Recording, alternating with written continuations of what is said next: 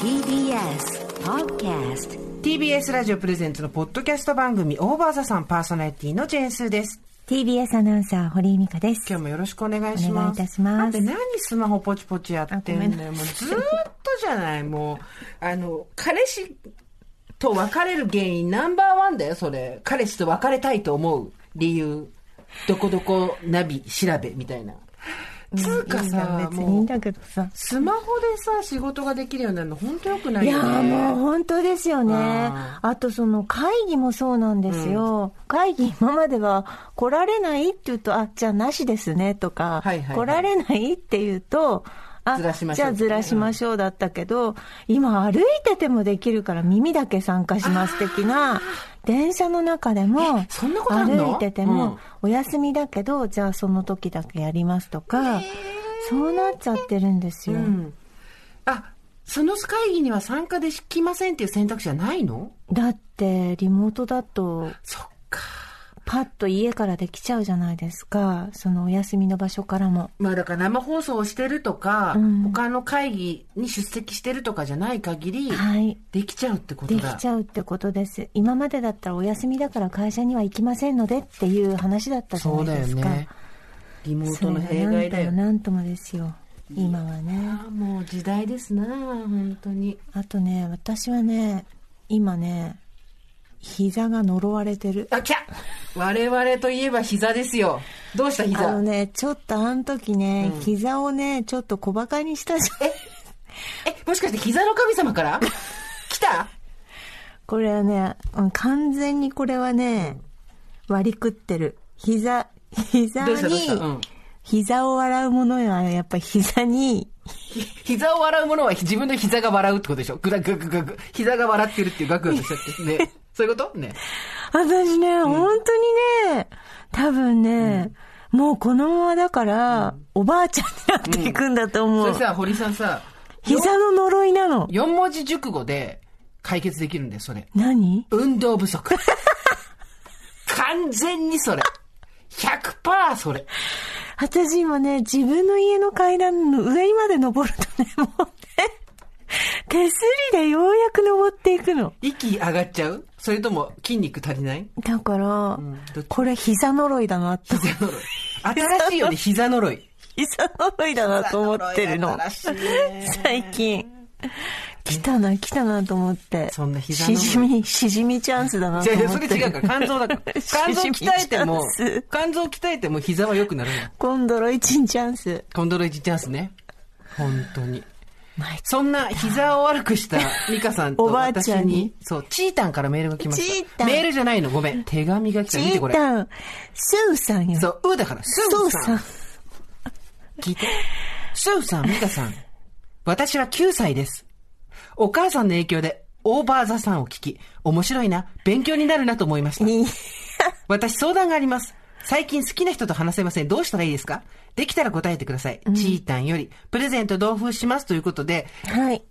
鬼滅のね、はい。刃の、えーっと、登場人物を模したと思われるですね。はい可愛らしい折り紙紙がたくさん入っててありがとうございます。よかった可愛い頑張れって3匹の小動物と一緒にね。ありがとうごおざいます。母さんと誕生日一緒、10月で10歳。あ、そうですか。この英才教育が果たしてどう出るかね。そうですね。膝に来るんじゃないかと思ってね。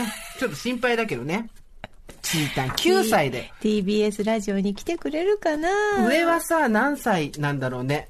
え？上はあー70そう歳ぐらいねの方いらっしゃるでしょ？どう、どうですかね？ねえ最高齢の方、何歳ぐらいの方？最高齢ですメールしてこれないよね、やっぱりね。最高齢の方、何歳ぐらいの方聞いてらっしゃる最んですか高齢選手ね権。。そう。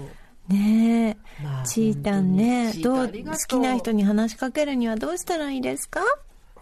それさ、うん。っていうかさ、わざとあの給食とかちょっとこぼしちゃえばいいじゃん。いやいやいや、あざといやつ。あざといわ、それ。ね、スーパーあざといわ。本当に。小学生に教えることじゃない。ねえねえねえ、ちょっと質問していい？体操服間違えて持ってっちゃうだからさ、そのさ、あの、自らがこうなんか失敗したことを助けられるみたいなタイプのさ、あれさ、堀井さんに聞きたいんですけど、ええ。好きな人がええできた時、はい。話しかけたり自分からアプローチしたりできますか？あ、なるほどね。できました？できていましたか？あ、私は一旦こう腹をくくると、うん。もうあの、ぐぐぐっといくタイプですね。あの、この人が好きだと思ったら、そうです、そうです、そうです。自分からはい。告白したりするんですか？そうですねあ。どうやって告白するんですか？えー、え、普通に、あの、好きなんですけど。あの、もしもしって後ろから話しかけて肩トントンってやって、落とし物したみたいなあの、好きなんですけどって。はい面食らうわ。面食らいまくりスティだわ。今の旦那さんもそうでしたしね。旦那偉いな、それで乗っかってくれたな。うん。じゃあ、好きすぎて話しかけられないとか、はい。まあまあ、いわゆる何の状態ですよね。あー。跳ねた髪っていうことで話しかけられないみたいなことはない。ないですね。私あんまなんか、うん、そうですね。だんだんこう、距離縮めてってから、よし来たって感じなんで。ああ、そこよそれだんだん距離を縮めるがチータンはできないんだよ。ー、なるほどそこだよ、ね。伝授してほしいの。そうですね、どうしたらいいですかね。どうやってやってんの？えー、えー、思い出してずいぶん昔のことだと思うけど、だって20年ぐらい前の、20年前のテクニックだけど思い出してよ。ね忘れちゃったよね。まあ忘れるのは仕方ないけど、そんな私いたっけ？いや、そんな私いたから今があるんでしょ？すーちゃんはどうなんですか？いや、私もうほんと無理。いや、無理、うん、えっ、とね、得意なパターンと不得意なパターンがある。はい。得意なパターンとしては、あ、ぐいぐい行った方が動くな、これっていう時は、んぐいぐい行けてた。うん過去形。うん。あ、この人絶対自分から来ないな。でも、うん。私が好意を持っていることはそんなに憎からず思ってるなっていう人だったら、うん。もうぐいぐいぐいぐいまあ誘ったりとか喋ったりとかできて、うん。お膳立てを自分でできてたんですけど、うん、それがもうできなくなりましたね。うーん。本当に。なんかそういうことできないよって言われ、言う人がいたときに、なんでと思ってたんだけど、んあ無理、もう無理。だ結局だからさ、膝に来るっていう話で、まあまた今週も膝の話かよと思われてるかもしれないけど、膝だよ。うん。膝ルネッサンスです、やっぱり。でもさ、チータン9歳でしょ？まだ膝には来ないと思うんだよね。そうね。だから、あのー軽いテンションで言ってみてもいいんじゃないですか？なんか好きな人と多分緊張しちゃって話せないんだと思うんだけど、うんうんなんか相手はチータンが好きだっていうことに気がついてないから、うん。ちょっと、アルターエゴってわかんないよね、チータンね。別人格のこと言うんだけど、別人格も、チータンがね、その人のことが好きではないチータンっていうのを作るの。別のキャラクターを自分の中に。いいではいで、その人のことなんか何とも思ってないチータンっていうのを自分の中に作って、はいそのキャラクターで彼に話すの。はいはい、はい。そうすると普通に話ができるから、はいはいあの、ね不自然にはならないと思う。お友達みたいなね。私今それできるかなと思ったら無理っぺーと思ったけど。はい、ほら、ちいやスータン、スータンも頑張んないと。スータン頑張ってんのよ。スータン今超頑張ってんの。スータン今超頑張ってんだけど、多分頑張り届いてないんだよな。スータン。スータンな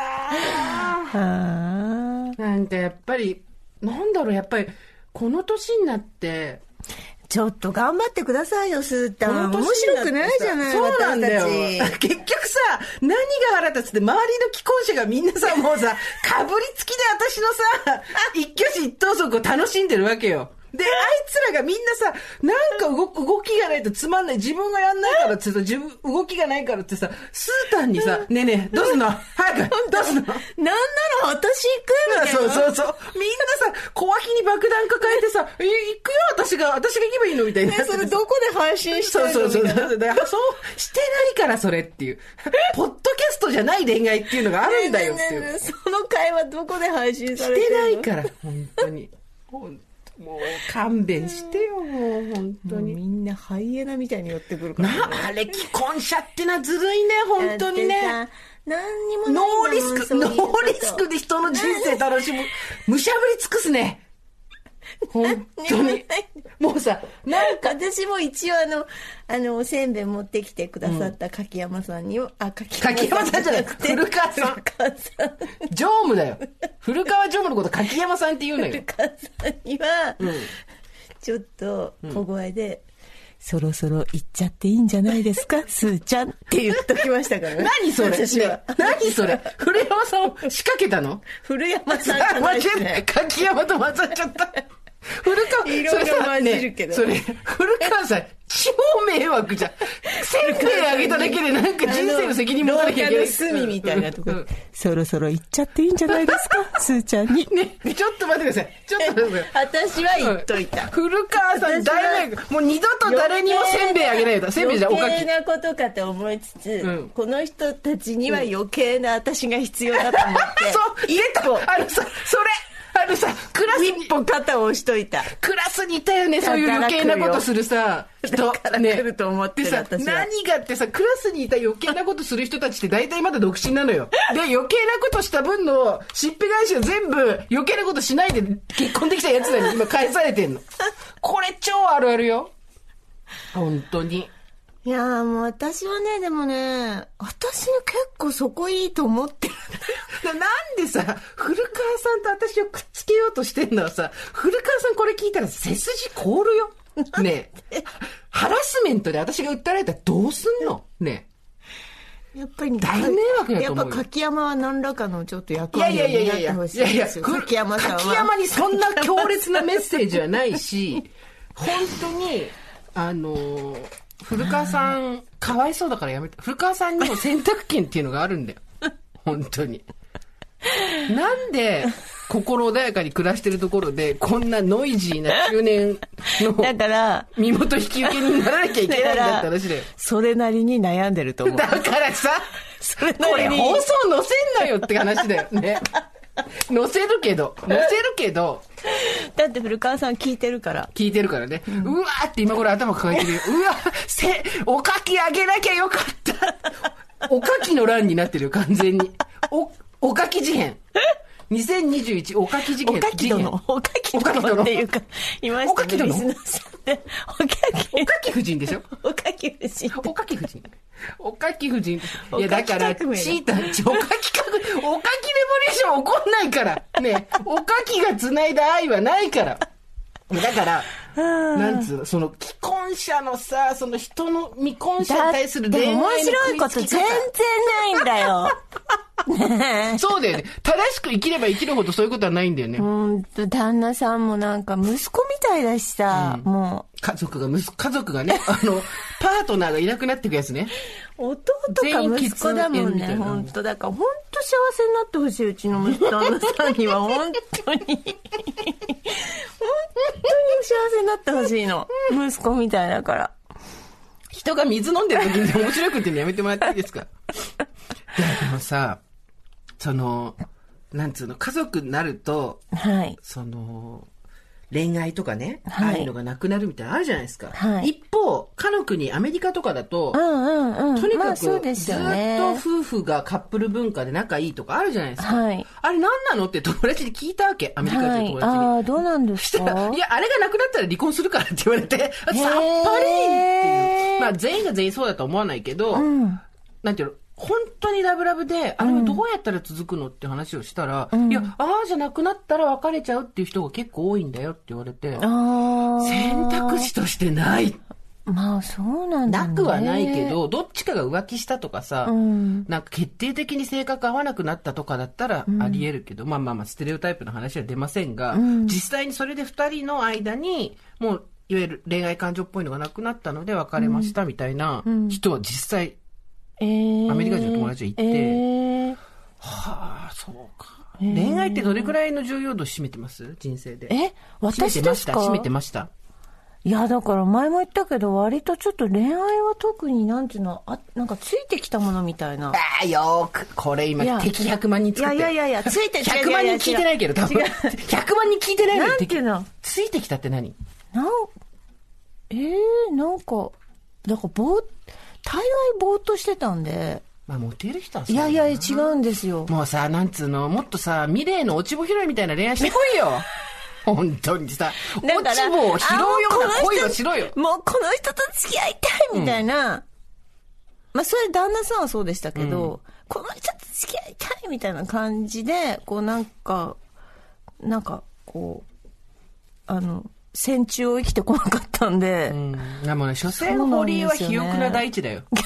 本当に。いやいやいや。だからなんかほら、あのーすごい、あのー青春みたいなこともしてこなかったし、そんなね。なるほどね。うん。なんかさ、付き合ってて、誰かに、うん。俺と一緒にいた方が幸せになるぜ。うん。俺んとこ来なみたいなのなかった？そういうドラマ、ドラマっぽいやつ。いや、別になんか普通に付き合って自然消滅して、普通に付き合って自然消滅して。アメーバじゃないから。こういう、アメーバじゃないからさ、あの、くっついたり離れてる、その、アメーバじゃないから、特になんていうの？そこに、あの、ドラマないの？泣いたり、ドラマ恋愛ドラマも、ドラマもなく。まあ、それぞれ、あの、楽しかったですよ。デートしすればしたって楽しかったですけど、別になんか、そうです。そんなあっさりしたものでしたけど、楽しい、はい、お付き合いでした。ね何らかの公的な発表みたいなの来ちゃったけどね。何らかの、じゃあね、これこう、なんていうの、悔しくて泣き叫んで、彼の車を追いかけたみたいなのがないの？あ、そういうのもないですね。ただ、まあ、あの、いや、これは本当に、あの、お子さんも聞いてらっしゃる。そうですよね。そうですね。ちょっとこれやめとえ、ちょっと、ちょっと、やっぱりね。ね、ぼかしてぼかして教えて。ぼかしてぼかしてじゃんけんぽん。ね、叩いてかぶって教えて。ね、お願いお願い。えやっぱりあの、なんか、ちょっと付き合ってた人と、なんか、娘が大学生になって OB 訪問的なことになった時にはちょっとびっくりしましたよね。なるほどねあれ？みたいな、あれ？あれ？みたいなね。え、それ、お嬢さんは？あ、で、向こうは別にほら、あの、知らないよね。1対1、うん。1対1じゃなかったんですけども、まあ、なんか、そうですね。やっぱり試験を受けに行った先にいたりとかして。知らなかったの？それは彼女は？え？お嬢さんは知らないで？あ、おあの、お嬢さんにはお伝えおました。伝えしました。お お嬢さんには母さんいろいろあった人だよと。そうそうそうそうそうそう。受ける受けるって言ってました。マジでマジで就活受験だけに。受ける受けるで。大合格だって。言ってました。まあまあ、そういう巡り合わせもありますよね。そりゃ同じような業界にいれば、ね。まあまあまあまあ、そうですね。今日ですねす、メールのテーマが。不思議なね不思議な話だったんですけど、不思議な話にですね、はい。こんなのがありましたえ。ネギ坊主さん53歳男性。スーさん、ミカさん、こんにちは。こんにちは数年前、スティングの来日コンサートを見に行った時のことです。数年前にスティング来日したかって、これ数十年前じゃないかって、十数年前じゃないかとも思うんですけど。チケット完売で大きなアリーナを大勢の観客でごった返していました。人をかき分け、ようやく自分の席に着いた時、それは起こりました。なんと私の前の席に、4年前に別れた妻が座っていたのです。すごいねすごいねすごいねスティングあるよねスティングやるねあるんだよね。しかも隣には義理の母も。こんな偶然がこの世にあるんでしょうか義理の母も。すごくない？だってさ、大好きなスティングのライブに行ったら、目の前に別れた妻と、隣に義理の母でしょ、スティングなんか見てらんないよ。Englishman in New York どうでもいいって。いつの時点で気づくんでしょうね。 We'll be together tonight じゃないっつうのね。いや、だからそれで、トントンするんですかねこれがドラマなら声をかけてそれをきっかけによりを戻すという展開にもなるのでしょうか現実はそうはいきません。そもそも声をかける勇気すらありませんでした。声をかけたところで何を話していいのかわかりませんから。ライブが終わって帰るとき、元妻と一瞬目が合ったような気がしてましたが、相手は無反応でした。神様が用意した偶然出会いはそのまま何も起こらず終わりました。お二人なら元彼と偶然出会ったら声をかけますか？すごい、村上春樹の小説みたい。不思議な話、てれれれ、てれれれ、私、こどうでどうですか？披露したいお話がございます。昔の、あ、いいね。盛り上がってきました。盛り上がってきました。元彼に会う喫茶店っていうのがあるんですよ。めっちゃ怖いんですけど、これ。迷宮。私、二人元彼に同じ喫茶店で会ったことがあるんです。食べられる。とある都内の喫茶店。そんなに頻繁に行くわけじゃないんですけどね。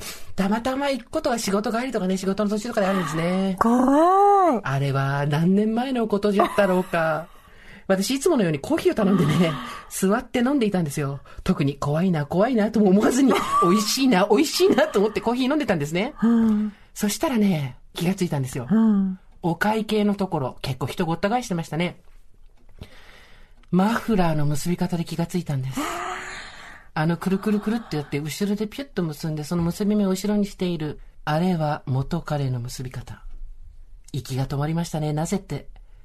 ひどい振られ方をしたから。ええまあ私がよく話している、はい十数年前の大失恋はいのあいつです。はい。隣を見たんですよ。ええまあね、いろいろ結婚してんのは知ってた。はい。結婚してんのは知ってたんですけど、隣にはね、私から奪っていった女が、鎮座してました。大きなお腹を抱えて笑ってたんですよ。衝 撃この時頭の中に流れた有名、有名じゃない？有名？有名初有名じゃった、有名。有名。有名ラーメン。ユーミンですよ、有名。ユーメンラーメン、僕イケメンじゃねえし。ユーミンのデスティニー。冷たくされていつかは見返すつもりだった。それからいつも着飾っていたのに、どうしてなの？今日に限って安いサンダルを履いてた。まあ、大体安いサンダル履いてんですけどね、私の場合。ドスッピンですわ、その日に。限って。まあ、限ってっていうか大抵そうだけど。顔を隠したね、私は。で、その二人はね、ラッキーなことに、まあ、喫茶店っていうか、こう、テイクアウトもできる店だったんですね。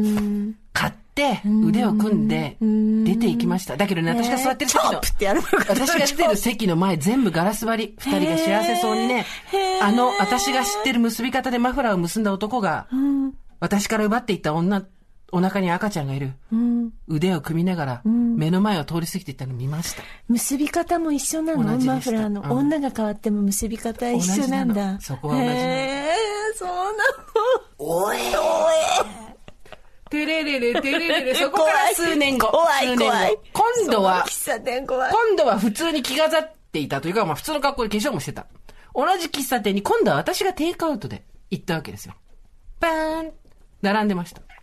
視線を感じる。はい。その次の次に別れた男が座ってねえ、何そた。れ？意味がわからんのよ。それ、それどこ？行けば会えるんじゃない？もう会いたくないんじゃ、元彼には。コーヒーが冷めないうちにみたいなそうそうそうそう話でしょ？そう。喫茶店的にもう元彼には会いたはく。ないんじゃ、特に。その、ひどい失恋をした次の次の男が座ってたんですよ。だけど、そこは平和には別れてはいないけど、なんつうの、そこまでの、あれほどのディープインパクトはなかったわけ。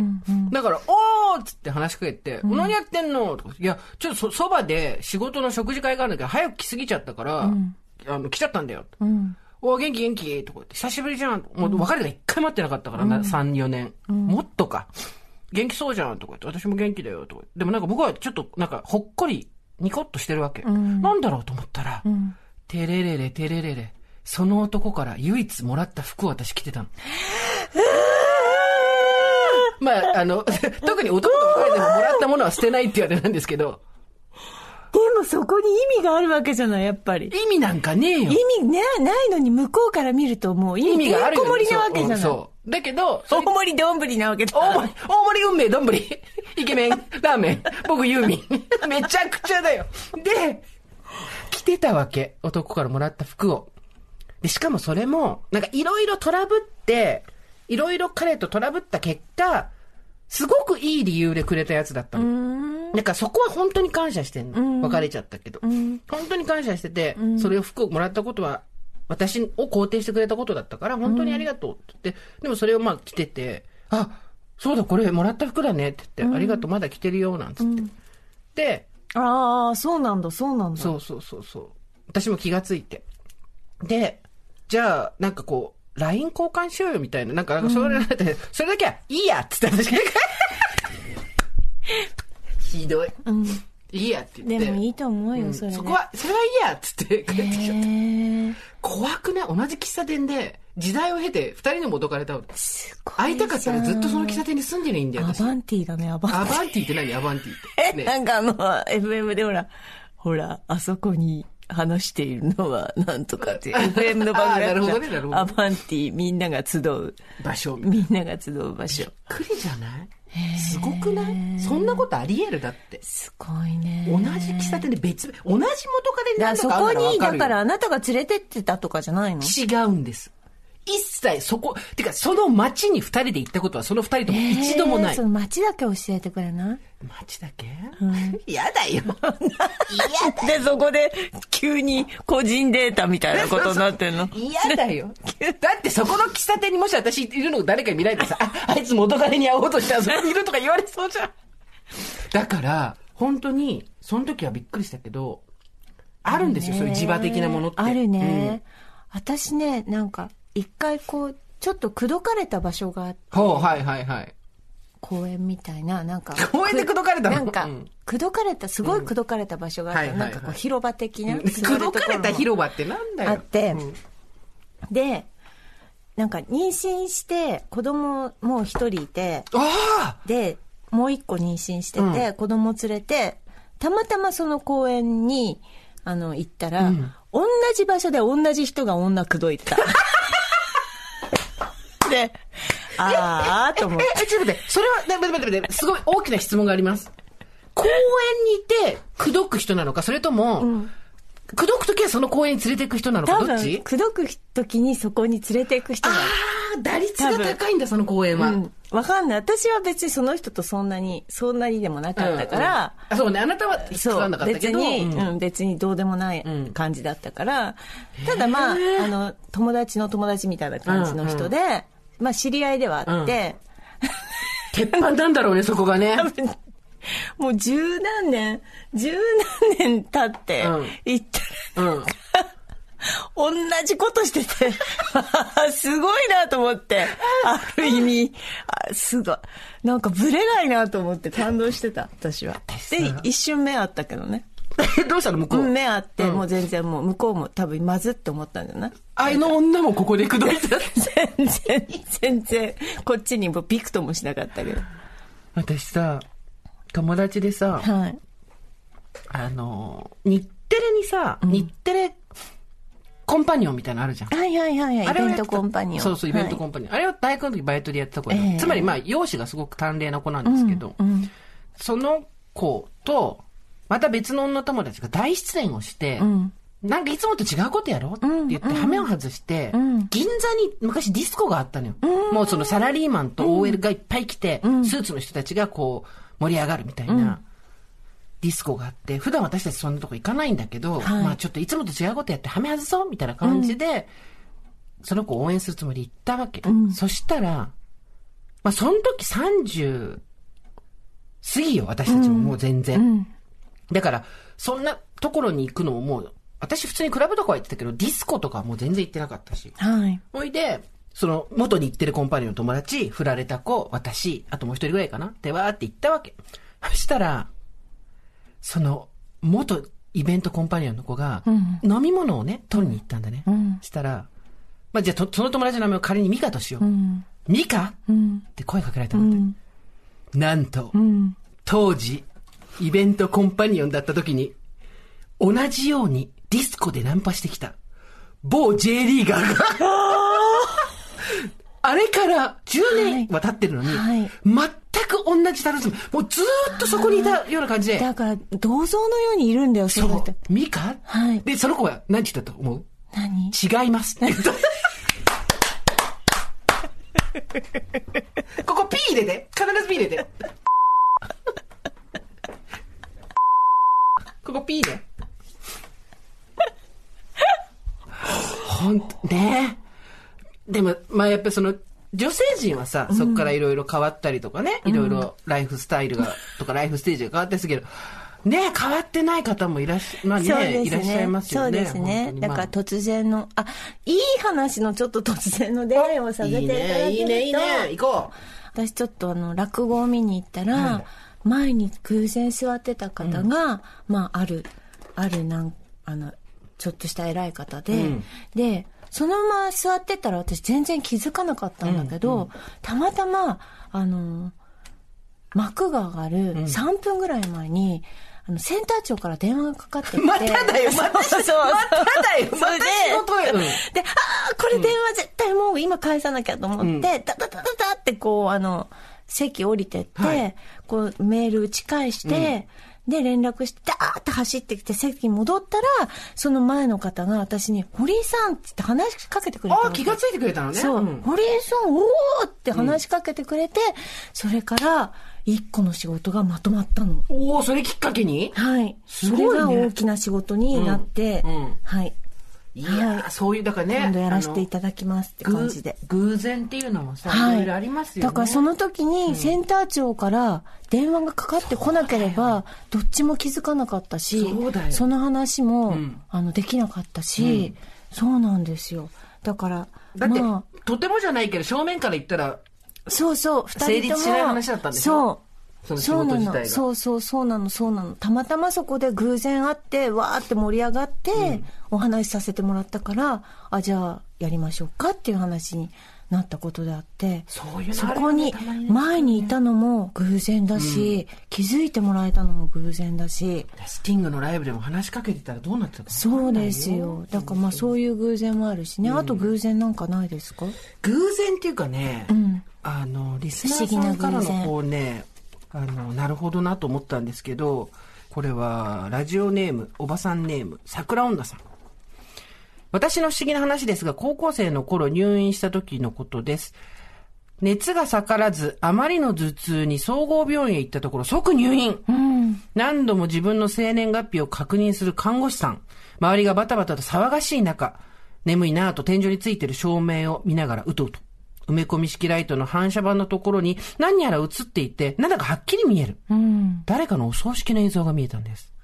えー、なんでこんなところにお葬式の映像が見えるの、なんで？と思いながらよく見ると、どうやら私のお葬式のようなんです。家族や友人が悲しんでいる中、私だけその場におらず、俯瞰で見下ろしているような光景でした。え、嘘なんで？すっごい気分悪くなるもの見ちゃったんだけど、やめてよね。病院だし演技でもないわ、という感じ。うん。で、意識が途切れ途切れに。うん。目が覚めて分かったのは、私は髄膜炎で ICU に入り、両親には命の危険性があると説明されていたほどの状況だったということ。看護師さんが何度も生年月日を聞いていたのは、記憶障害が起きていないかの確認だったそうです。あの自分の葬儀が見えたのは一種のサンズの皮的なものだったんだろうなと思いました。余談ですが、当時ブリトニーの初来日のライブを生きる糧にしていたのに、入院していたので行くことができませんでした。いけないことに大泣きし、周りには後遺症もなく元気に退院できるのだし、ブリトニーはまたいつか来日してくれるよと、でも、待てど、暮らせど、ブリトニー来ない、!15 年後、ラスベガスに行く機会があり、ブリトニーが当時ラスベガスでやっていた公演で日にちがちょうど合い、これは運命と、連れとは別行動までして、公演を見ることができました。17歳の時に会いたくても会えなかったブリトニーが目の前にいること、あれからここまで健康に生きてこれたこと、感情が高ぶりずっと号泣しっぱなしでした。私もエンタメに支えられています。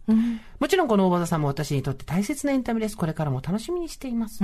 こうやってさ、なんかさ、誰かが呼んでるとかさ、何かを見たみたいなことで、うわって戻されたとかいう話、実は今日いっぱい来てるんですよ。はい、はい。まあ、たまたまご紹介するのはこれですけど、不思議なことってさ、なんかこう、あるよね。私、もうなくなっちゃったんだけど、はい虫の知らせ的なのの派生商品みたいなやつなんだけど、子供の頃、小学生とかの時、一番最初はね、覚えてんの。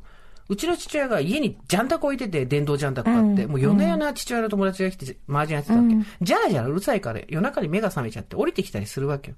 で、見たら、あ、500円札のおじさんって言って、その時まだ500円玉じゃなかったじゃん。で、500円札の岩倉智美にそっくりだったの。で、あ、500円札のおじさんって指さしたら、やめてくれよ、もうすぐなくなるんだから、はははは、じゃらじゃらじゃら、みたいな感じだったら、その人その後、え、どういうこと？亡くなっちゃったのよ。え、なん、500円札のおじさんって、え、岩倉智美が来てたの？そっくりだ。岩倉智美がうちの父親と、じ、時空を超えて麻雀やってるわけないでしょうが。行間を読めよ。似てる人ね。似てる人だったの。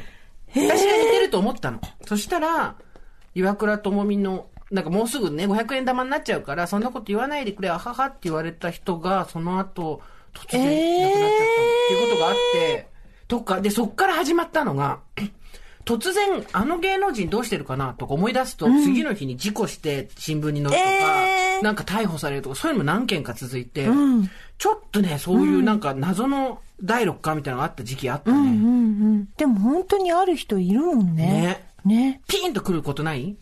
え、ピンとくること、うんピピーンって、なんかピーンって。大体息子今日ゲーセン行ってるなって思うと本当に行ってるね。そんな、そんなさ、経験則から生み出されたピンの話はいいんだよ。ねえそれは、それはさ、どこの母親も体験してると思うけど。どこの親も。今日あいつやばいなって思うと本当に本当ろくなことしてないね。本当に。ピンってね。そんなこともありましたでしょ？そうです。そんな昔のこと、そうです。今はあの立派な心優しいあの青年としてねあの日本を生きてますから。町田 に生きてますですはいピンの人もいました。はい。ポッドキャストネーム、私はマザーさん。私はおそらく、アムロレイと同じくニュータイプです。頭の中でピンって言います。ピンは本当に当たります。40年以上前、私が中学生の頃、土曜日に半日授業がある時代。あったね、半日授業。その日は母親が不在で自分たちでお昼ご飯を作って食べるようにと、食パンやサンドイッチの具を置いていってくれた日でした。小学校3年生の妹が私よりも早く家に帰ることになっており、お姉ちゃんを待つようにと打ち合わせができていました。そして帰りの時間、学活中の私の脳裏にピンとともに、お姉ちゃん助けてと聞こえてきました。はっと思いつつ学校が終わるや否や、走るのが大嫌いだった私が家まで全力疾走。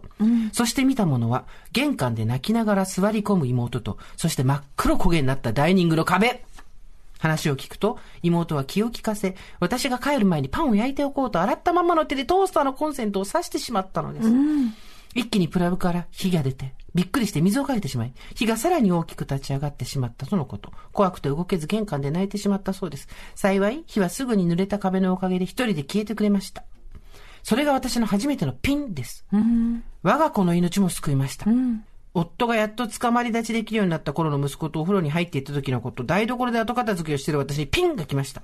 飛んでいってお風呂のドアを開けると、目をつむって髪の毛を洗っている夫と、湯船の中に沈んでいる息子。やだもう。すぐに息子を助けるとすぐに泣いて、水を飲んだ様子もなく無事でした。息子にもしものことがあったら夫の運命も大きく変わっていたことでしょう。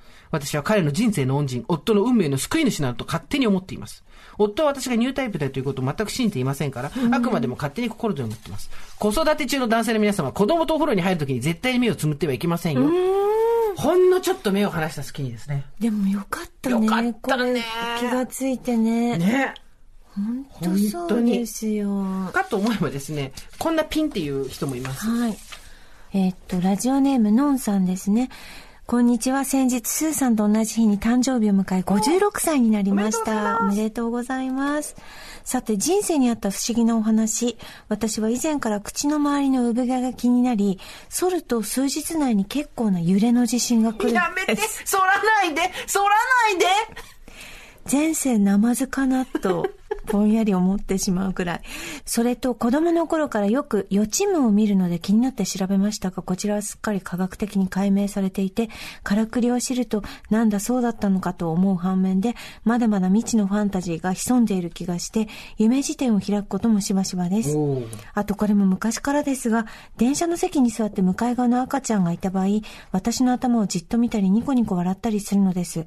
髪型かなと思い振り返って窓に映る自分をチェックするも特に変わったことなし。先日は正面にいる赤ちゃんが手招きのような仕草をするのえーで、すごいクエスチョンとなって確認したけど異常なし、やっぱり私なんかあるんじゃないかなどと自分の以外の人の反応で感じてしまうんですよね。というか他の人も結構あるのかなこういうこと。スピっぽい話だから控えているだけでなんて今週もお題ありがとうございましたのんさん56歳ですありがとうございます。ねえねえ、予知夢ってさ、科学的に解明されてんの？えー、知らなんかった。なんだろう。なんこれ調べないのが中年なんですけどね。うんなんだ、不思議だね。えー、なんでしょうね予知夢見たことある？いやないと思うねなんか最近阿部寛がすんごい夢に出てくるからなんでだろうと思ってこの間のポッドキャストだよ。なんでだろうじゃないじゃん。ね阿部寛さんばっかり出てくるから私あれ阿部寛さん好きになったんだと思ったけど違うんだと思ってね 予知夢でもなんでもないっていうね。そうそうそう。そうだそうだポッドキャストで話したわと思ってそうそう。安倍博さんに届いたのかな、あの話ね。ねえ電通、年通、陣通ですけど。いやーでもなんかそっか不思議な不思議なことねあるよ。ね私ねあのねちょっとあの知り合いが、まあ親戚が一人遠くに住んでて、っていうかまあ車で5、6時間ぐらい、うん。とこに住んでて、ちょっとどうしてももうその夜にその人をと話したいっていうか、ちょっと大変なことがあって、うんうん話したくって、うん。で、その人の親戚のところまで、車で行こうと思ったんですよ。で、5、6時間かかるんでしょ？そう、5、6時間かかるところに住んいてね、たまたま、んいたから。うんで、まあ子供も、まだ一人目の子ちっちゃい子だったんだけど、後ろにベビーカー乗せてそこで、もう夫いなかったから出張で、そこに後ろに乗せて行けばいいとうん。思ってて、だけどね、その日に限って鍵が出てこないの、車の鍵が。ええ車の鍵が全然出てこなくて。だってあなたそういうのすごい丁寧に管理する人じゃない。で、どこ行ったんだろうどこ、でも早く行って話さなきゃ、早く行って話さなきゃと思って、うん。変になっちゃう、変になっちゃうと思って、うんうんうん。早く行かないとと思って、でも父とか母に、とか、なんか家族に言うとどうせ子供をそんな子連れて行ったら事故に遭うからやめなさいって言われちゃうから、ねね。こっそり行こうと思って、うんうで、もうもう探したけどなくって、うん。で、なんか私小さい頃にちょっと預けられてた家があって、はいそこの、あの、おばさんがいるんですけど、うん。その方が私にお土産で買ってきてくれた、なんかちっちゃい置物を玄関に飾ってたのね。うん。だなんかそれをさ、バタバタやってるうちにボンって落としちゃって、うん。そのなんか、ひょうたんみたいなやつ、ガラスで作ってるのが割れたの。で、結局、まあ、それを戻して、で結局、もう出てこなくって、で、あ、あ、もう行かなきゃいけなかった。でもなんか鍵が本当にないと思って、で、その日諦めたのよ。でその日に猛吹雪になったの、その5、6時間の間の。そう。えー。だからあれって本当に、多分子供をうん。後ろに乗せて、うん。その雪道？なんか東京は全然こう、まだ、なんていうの、うん晴れてんのよ、うんうん全く大丈夫なんだけど、そっちの方がもうすごい雪になってて、多分あれ行ってたら、きっと大変なことだったんだなと思って、それだけは、た。なんか偶然であり、偶私そういうの信じないから、偶然と捉えてるんだけど、うん。でもなんかなんかの力はきっと働いてたんだなってう。なんか行かせたくなかったんだなって、その小さい頃私を面倒見てくれて、もう亡くなってた、そうだね。うん。うん。おばちゃんが、うん。そう。で、そう、鍵はもう翌日なんか、もうソファーの隙間ぐらいから出てくるんだけど、えー。そうなの。なんかだから不思議なことはあるよね。うん。それが結果そうだったとしてもね。うんでもね、結構その親の病気とか死とか、あとはその自分の事故とかってさっきご紹介したけど、メールすごい多かった。なんか今回メール結構多かったんですけど、たくさん読んでたね、結構そういうなんか虫の知らせだったりとか、はいあの、行けるはずのとこに行けないとか、うんうん。あと、もう一回やろうとしたけど、なんか突然、わけのわからんことが起こってできなくて、それによって救われたみたいな人、結構多かったよね。ん。だまあまあ、もちろん虫の知らせっていうのも、何らかの必然だったり、ね。偶然だったりするんでしょうけど、まあ、この番組、代理店は陣痛ですか？ら。そうなんです、年通。年痛であり陣痛ですから？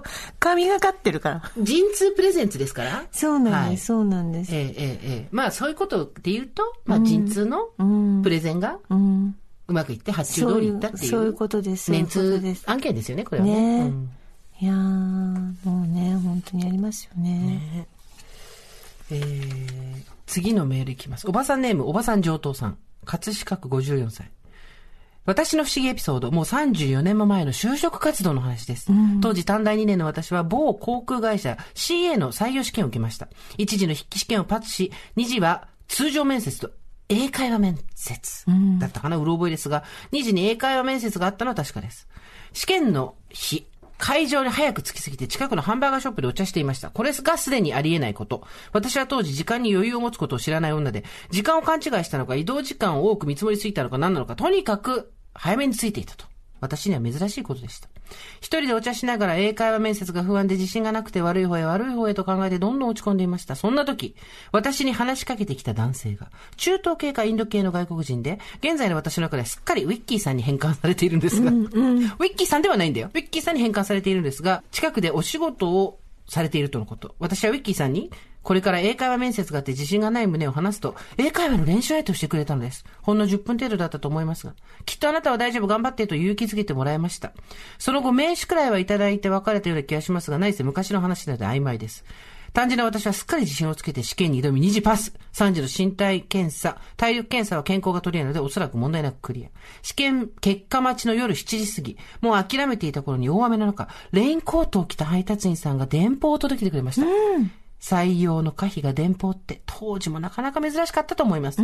結果、めでたく採用となりました。えーちなみに並行して受けたもう一社は不採用。あの時ウィッキーさんに会わなかったので二社とも不採用だったと思います。彼は落ち着いた大人の男性でしたし、あの時なぜ私に話しかけてきたのかは謎でしかありません。大雨の日に山がっぱで顔もよく見えない配達員さんが採用通知を届けてくれた記憶と相まって、私にとってなんだかミステリアスなエピソードとなっています。もしかしたらウィッキーさんは中学生の時に亡くなって父が届けてくれた幸運の使者かも。なんて強い語をよく考えたりもしています。長くなりましたが、これが私の不思議体験でした。ということで、まあウィッキーさんじゃないんだけど、ウィッキーさんに変換されてる。こういうなんか助けてくれる人とかもいるんだね。ね不思議な出来その事。人がいたからね。ね。そうね。本当に。ないんですか？あなたをこう助けてきた偉人たちは。そうですね。偉人、ないね。この人がいたからこっちに曲がったとか。あ、それはたくさんありますよ。それは堀井さんも含めてたくさんエピソードありますけど、堀井美香のこの一言で頑張れたみたいなのもありますけど、でもまあ、それは比較的さ、うん。よくある、うん。まあ話っていうか、自分が何に感銘を受けるか、じゃないだけど、なんだろうね、その、不思議な出来事が起こってこっち側に行ったみたいなのはないかな。欲しいね。これから先あんのかな。うん。美香ちゃんは？まあでもなんか全部、全部全部なんか考えてみたらってね。いろいろね、不思議なことありますけれども、そうね。ですよ。だって、私、今、トンネルズのタカさんが、うん TBS ラジオでラジオをされてるじゃないですか。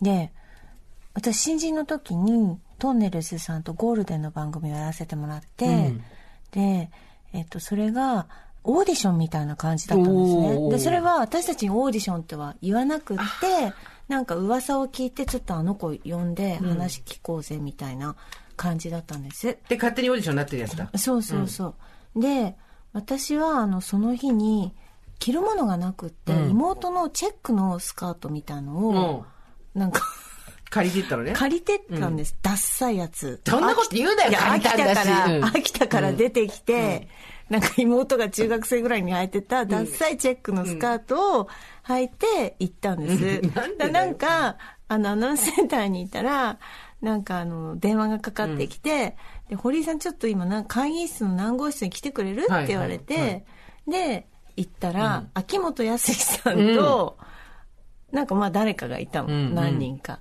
それでその時に私全然秋元康さんとか知らないからさ、うんうん。なんかおじさんたちと、アナウンスセンターからなんか持ってきてって言われたの。ああ。そう。で、持ってったの。うんで、置いて、で、なんかちょっとその時に喋ったの。うんで、それがオーディションだったわけ。すごい。芸でその時の秋元康さんの、その時に決まったんだけど、私が。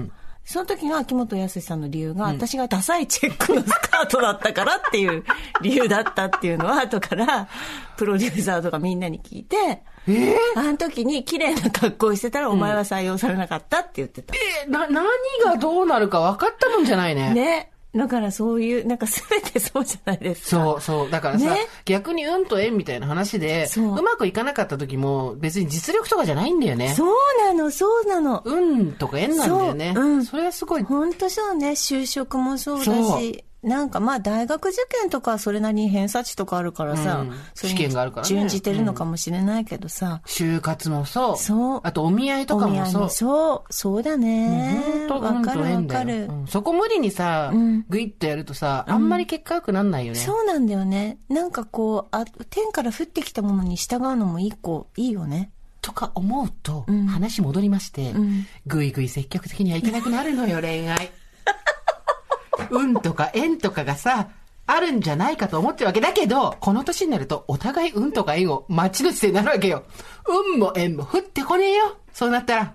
誰もだから私が押してんじゃん、また戻るけど。運でも縁でもなくおせっかいじゃんそれはだから、私が、やっぱり、廊下の隅で待って待って、古川さんってことになるわけマジで古だ。川さんにはもうこれ以上ご迷惑をおかけしたくないし、今後も柿山欲しいわけ。意思がないことを表明するために、ここから柿山が来なかったらど戻るうするの？ね。戻るよね。戻すよね。戻るよね。ねえ。だけど、その運とか縁っていうのがさ、年を取れば取るほどわかるじゃん、あるっていうの。その頑張りとかじゃないところにパワーがあるって、ね不思議な話ってそういうことじゃん。あ。すごい、本当にそうだよね。なんかその、1ヶ月、1年ずれたタイミングとか、そうそうそう時間的なこともあるじゃない？あの時これができなくて残念だなと思ったけど、実はあそこでずれてよかったみたいなさ、のとかあんじゃん。あそう。と、人間関係のバランス。で、この人がいたから一個なんかこっちに、うんなんかドミノが倒れてったとわかるわか、かるで、全然自分の頑張りとか失敗とかと関係ないんだよね。関係ないんだよね。とかなるとさ、奥さん、うん自分からはグイグイいけなくなるわ。わかる運とか縁とかがあるんじゃないのと思っちゃうわけよ。でも、スータンはそこを頑張んなきゃ。チータンと一緒に。歯がないんだ、私今左の上。あ、右の上見て。ねえ、ねえ、ねやめなさいよ。俺はこれからインプラントするのに、ババアみそう、ババアだよ。あ、でも本当あのね、コントみたいにね、ひ 右上の歯がない。で、口があんまり大きく開かないからさ、見えないわけ。だけど、まあはっきりとないわけ、私今、歯が。こで。ねだけどそこでさ、なんか、運とか縁とかつってさ、で、例えばデートにこぎつけたとしようよ。あはははって笑って右上の歯がないんだよ、私。ね？運も縁も歯もないわ。これはなんで抜けてるかって抜けっぱっぱにしてるわけじゃなくて、落ち着いたらここにボルトを入れて、えー、インプラントなんですか先生。ついに？ついに。あなたが宣伝してるやつじゃないやつ。近所の、ね近所の歯医者。タヌキの反対じゃないやつで、やるんですよなので、そのためにこうやって開けてるわけ。恋もへったくれもないじゃん、もうこうなると。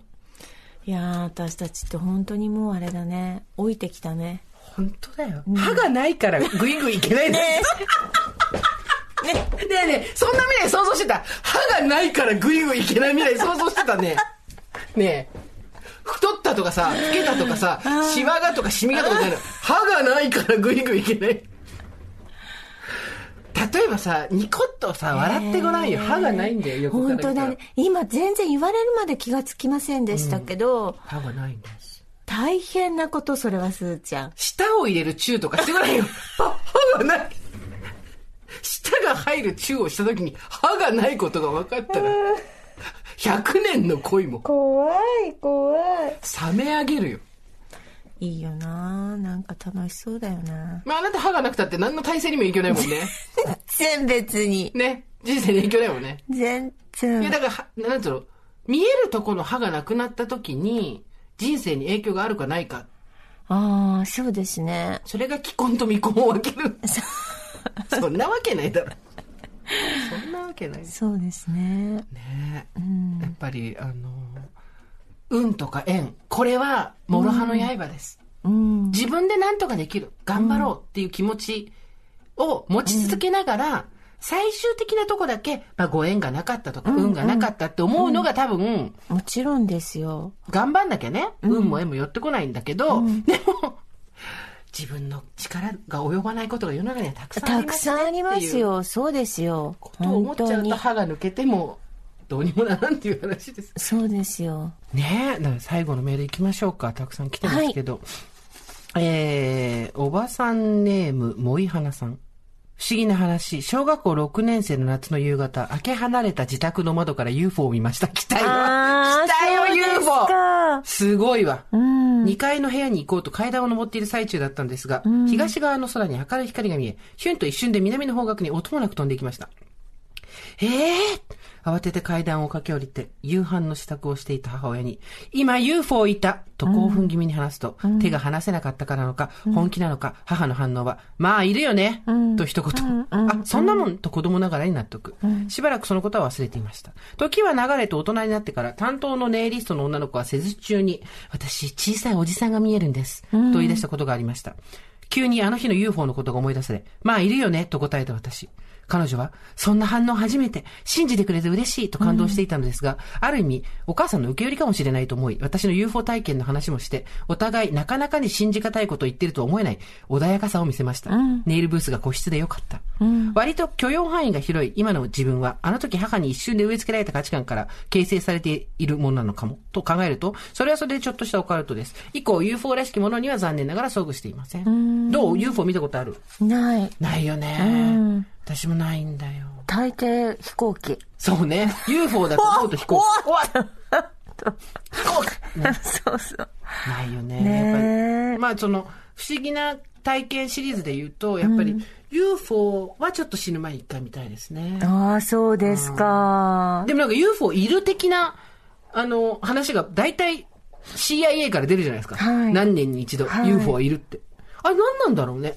なんでこう、定期的に、ね。定期的に来るよね。この間もニュース出てたよね。うん。で、未確認飛行物体。うん。まあでも触発される、こう、部署があるんじゃないですか、それなんかさいや、もしかして何年かに一回言わないと、あれ予算がつかないんじゃないかと思うよ、私。そういうことだと思います。だよね何らかの、うんあの、活性化する部署があるんだとそうだよね。思いますで、その UFO 探検チームみたいな部署があってう、もう全然証明できないから、そうですちょっと来年の予算減らしますよみたいな時に、いや、UFO いますっていうのはいを、どっかにリュリークして、はいやっぱり予算付けですよね。そういうことだだと思いますよ。こういう考え方、大人になると。いや、でも本当にちょっと不思議なものとかを見たことがないので、でもみ、ね、見える人って本当に見えるって言いますからね。コロポックルみたいなのとか、うんコロボックルとか。そう、小さなおじさんもそうだけどあね。と UFO もそうだし、あとなんか土の子みたいなあ、そうそ動物うそう、いますよもそうだしね。まあね、今回、あの、怖いんでいつも読まなかったんですけど、お化けシリーズもね、お化けシリーズもたくさん来てましありました。ね私、お化けがダメでね。お化けってザ・お化けはななかったよね。なんか、あ、こそう、ぽい。ぽいみたいなのがあったよね。私、未だにあの、ホテル一人泊まれない人なんですよこないだあなた散々、カプセルホテル泊まってたじゃん。だから、ああいう密閉空間のうん隣に誰かいるとこじゃないとだ、ダメなの。人の、人がちゃんと、こう、まああカプセルはほらもう、隣に人がいるじゃない。だからすごい安心なの。あの、広い空間の一人のところは本当にダメです。そうなんだ。明るくつけっぱなしじゃないああ、と。はいはいはいはい。ね。怖いとかありで、ますよね。まず絵絵を裏返して、あ、お札が貼ってないかと親がか。見るみたいな。へえ。それ、まあしないですけど、うん最近は。ううんん。でも一時期してました。意外と怖がりさんなのね。あなたは大丈夫ですか？あお札ひっくり返したりはしないかな、さすがに。へうーん。お札ひっくり返してっていうか、絵をひっくり返してお札をみたいなのはないかな。ちょっとこう、チラッと見たりしますけどね。でもなんかさ、うん、これは単純に私のもうレジャーなんですけど、レジャーっていうか、こういうこと言ってるとね、良くないことが起こりそうで怖いんですけど、なんか、ガタッと音がしたりとかさ、なんか寒気がしたりした時に、なんか、そそういう人、そういうものに対して、なんか、なめんなよ、ちくしょうとか、大きい声出したりするとちょっと楽しんでやってます。わかります。